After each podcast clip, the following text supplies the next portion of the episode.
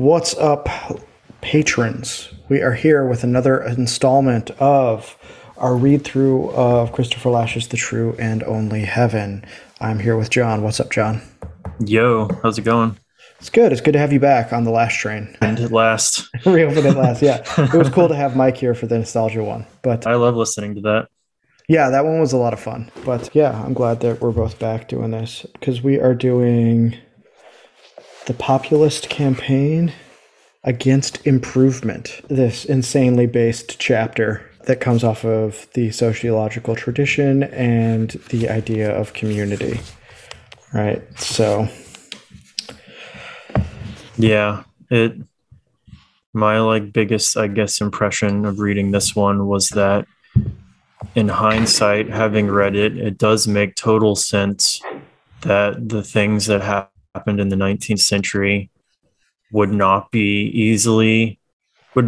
like assimilated into either a like liberal progressive or communist progressive mode of historiography without some and often much violence to the actual events and people themselves, and like perhaps a great deal of misunderstanding or like tendentious reading to understand why they so deeply failed to like appear as they were supposed to appear. Yep. If that's maybe a good way of putting it. Yeah, well, I'd also say that he wants to take a look at some of what happens in the late 18th century as well. Right. You know, and he wants to, you know, again, this is about, you know, what do we do with this idea of progress? He sort of does a recapitulation. Ow. Wow, that was a brutal sneeze. Going to be editing that out. So he wants to talk about it. It says, as the 20th century draws to a close, we find it more and more difficult to mount a compelling defense of the idea of progress, but we find it equally difficult to imagine life without it, right? And this, he sort of talks about the apocalyptic imagination that Sontag writes about in her book on the AIDS crisis, right? And Lasch writes, horrifying images of the future, even when they are invoked, not just to titillate a perverse and jaded taste, but to shock people into constructive action, foster a curious state of mind that simultaneously believes and refuses to believe in the likelihood of some terminal catastrophe for the human race. Further down, it is the assumption that our future is predetermined by the continuing development of large-scale production, colossal technologies, and political centralization that inhibits creative thought and make it so difficult to avoid the choice between fatuous optimism and debilitating nostalgia. Right, which is such a beautifully written introduction to what would follow, because then you get to read about, I think, the fact that there were maybe a lot of people who didn't experience the world in those terms, and they had a political sort of position loosely. Right, exactly. So what he's going to do now is he's basically going to take a look at the moderns, right? And he's going to take a look at civic humanism or republicanism. Right. These things can kind of be used interchangeably, though he does some important, I don't want to say hair splitting, but distinction making between them. And so he's going to look at guys like Machiavelli, the Renaissance and stuff like that. He's already dropped Machiavelli references earlier, if you go back and listen to our first or second episode in this. And in very much the same way that Alasdair MacIntyre wants to talk about Machiavelli. It's so difficult to remember in which book you read something sometimes. Yeah. And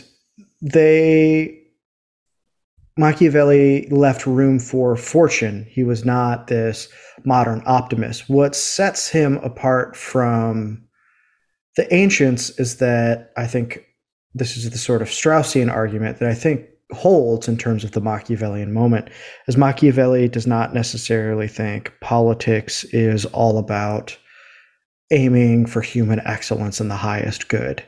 He has other concerns about ambition and the durability of a state that intervene over and above the pursuit of a political virtue ethics.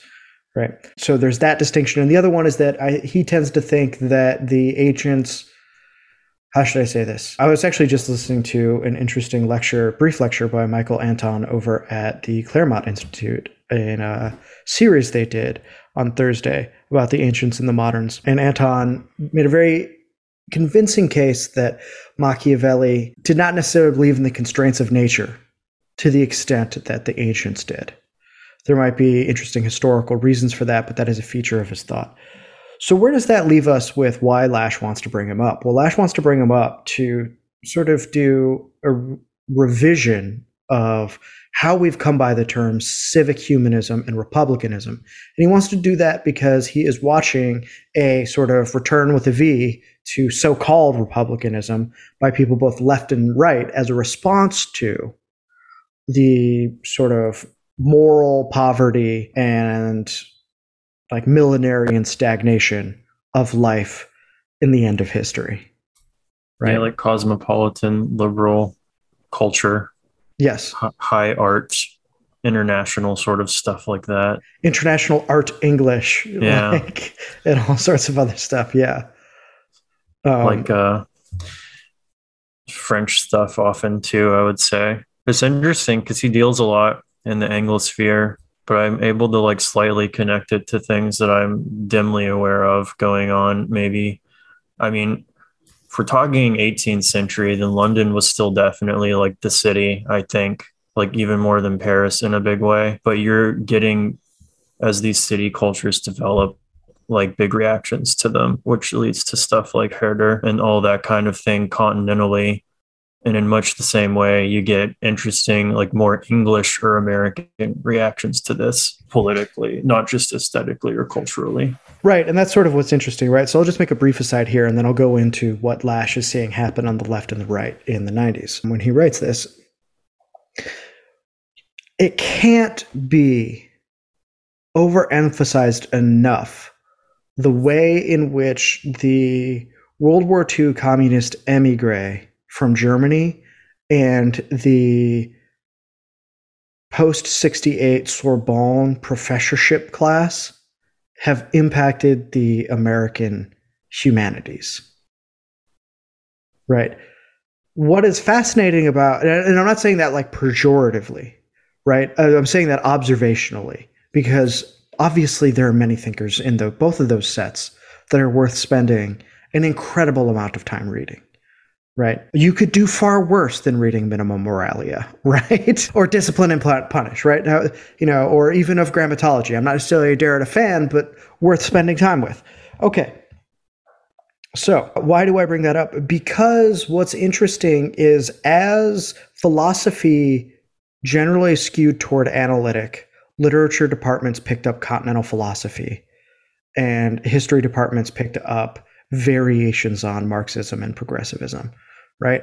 What's interesting is how few of any of these departments, except for perhaps the sort of utilitarianism that comes out of analytic philosophy, engage with many of the half-forgotten thinkers that were important for the Anglosphere that Lasch brings up in this chapter, right? Like Thomas Paine should be somebody we consult very often, right? It's usually only conservatives that are interested in reading the founding fathers in an almost philosophical light. I don't think that task should be left just to them, you know? Right. I think Paine's a little bit famous with leftists or like anarchists, but he's like the lone exception, right, amongst the mass of. And as I learned from Lasch, like sort of like wildly misunderstood and sort of press ganged into contemporary political grudges, as so many things are. I'm sure I'm guilty of a little bit of that sometimes myself. Okay. So I just wanted to bring that up to say like what the add value is here and what I think is going to be important about what John and I will talk about, because he and I both learned a lot about American and British historical thinking about republicanism and freedom through the course of this chapter. Okay.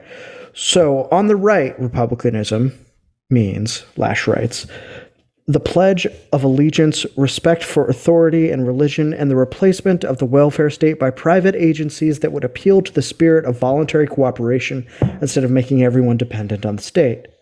For people on the left, revival of citizenship seems to require not merely political but economic decentralization.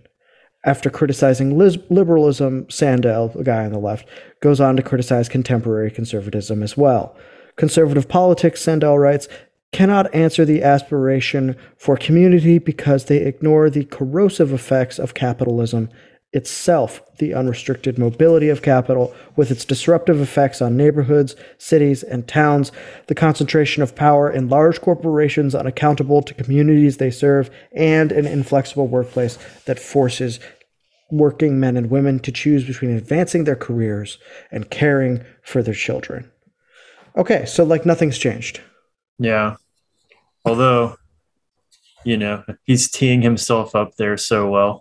Yeah, like, while also doing a very sympathetic job of relaying to us what these people believe. It is, it is like just unbelievable how good he is at that. Yeah, and it kind of begs the question then, well, did anyone ever oppose those things? Was there ever something? I don't know. Probably not. Anyway, let's move on. Yeah.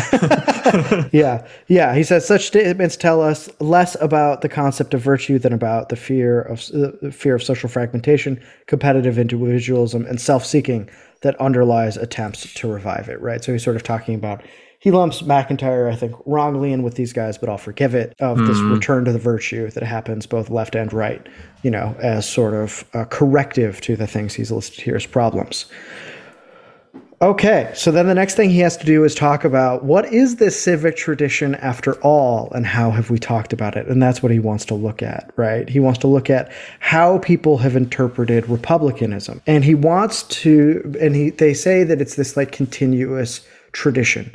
Lasch is skeptical of that argument, right? And they might share similar themes. He's eventually going to sort of settle on a type of republicanism that is best, I think, showcased by the overlap between Cobbett and Thomas Paine, right? And we'll get to who those guys are soon.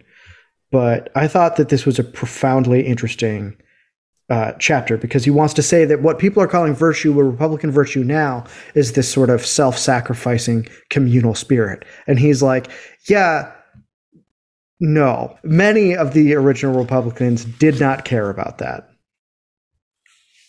There's like, yeah, I mean, if you have that quote, it's worth reading. The one I think that you looked at earlier. Oh, the one that I texted you guys? Yeah. Yeah. It's, the one that I kept rereading to feel my Thumos level spike because it was so based and cool. It was interesting because it places, I think, the idea of republicanism so much more on its own terms that are not vague and like meaningless, which is kind of how you often encounter, like what you were saying, like, well, it's about like a communal sort of sacrifice kind of thing or whatever.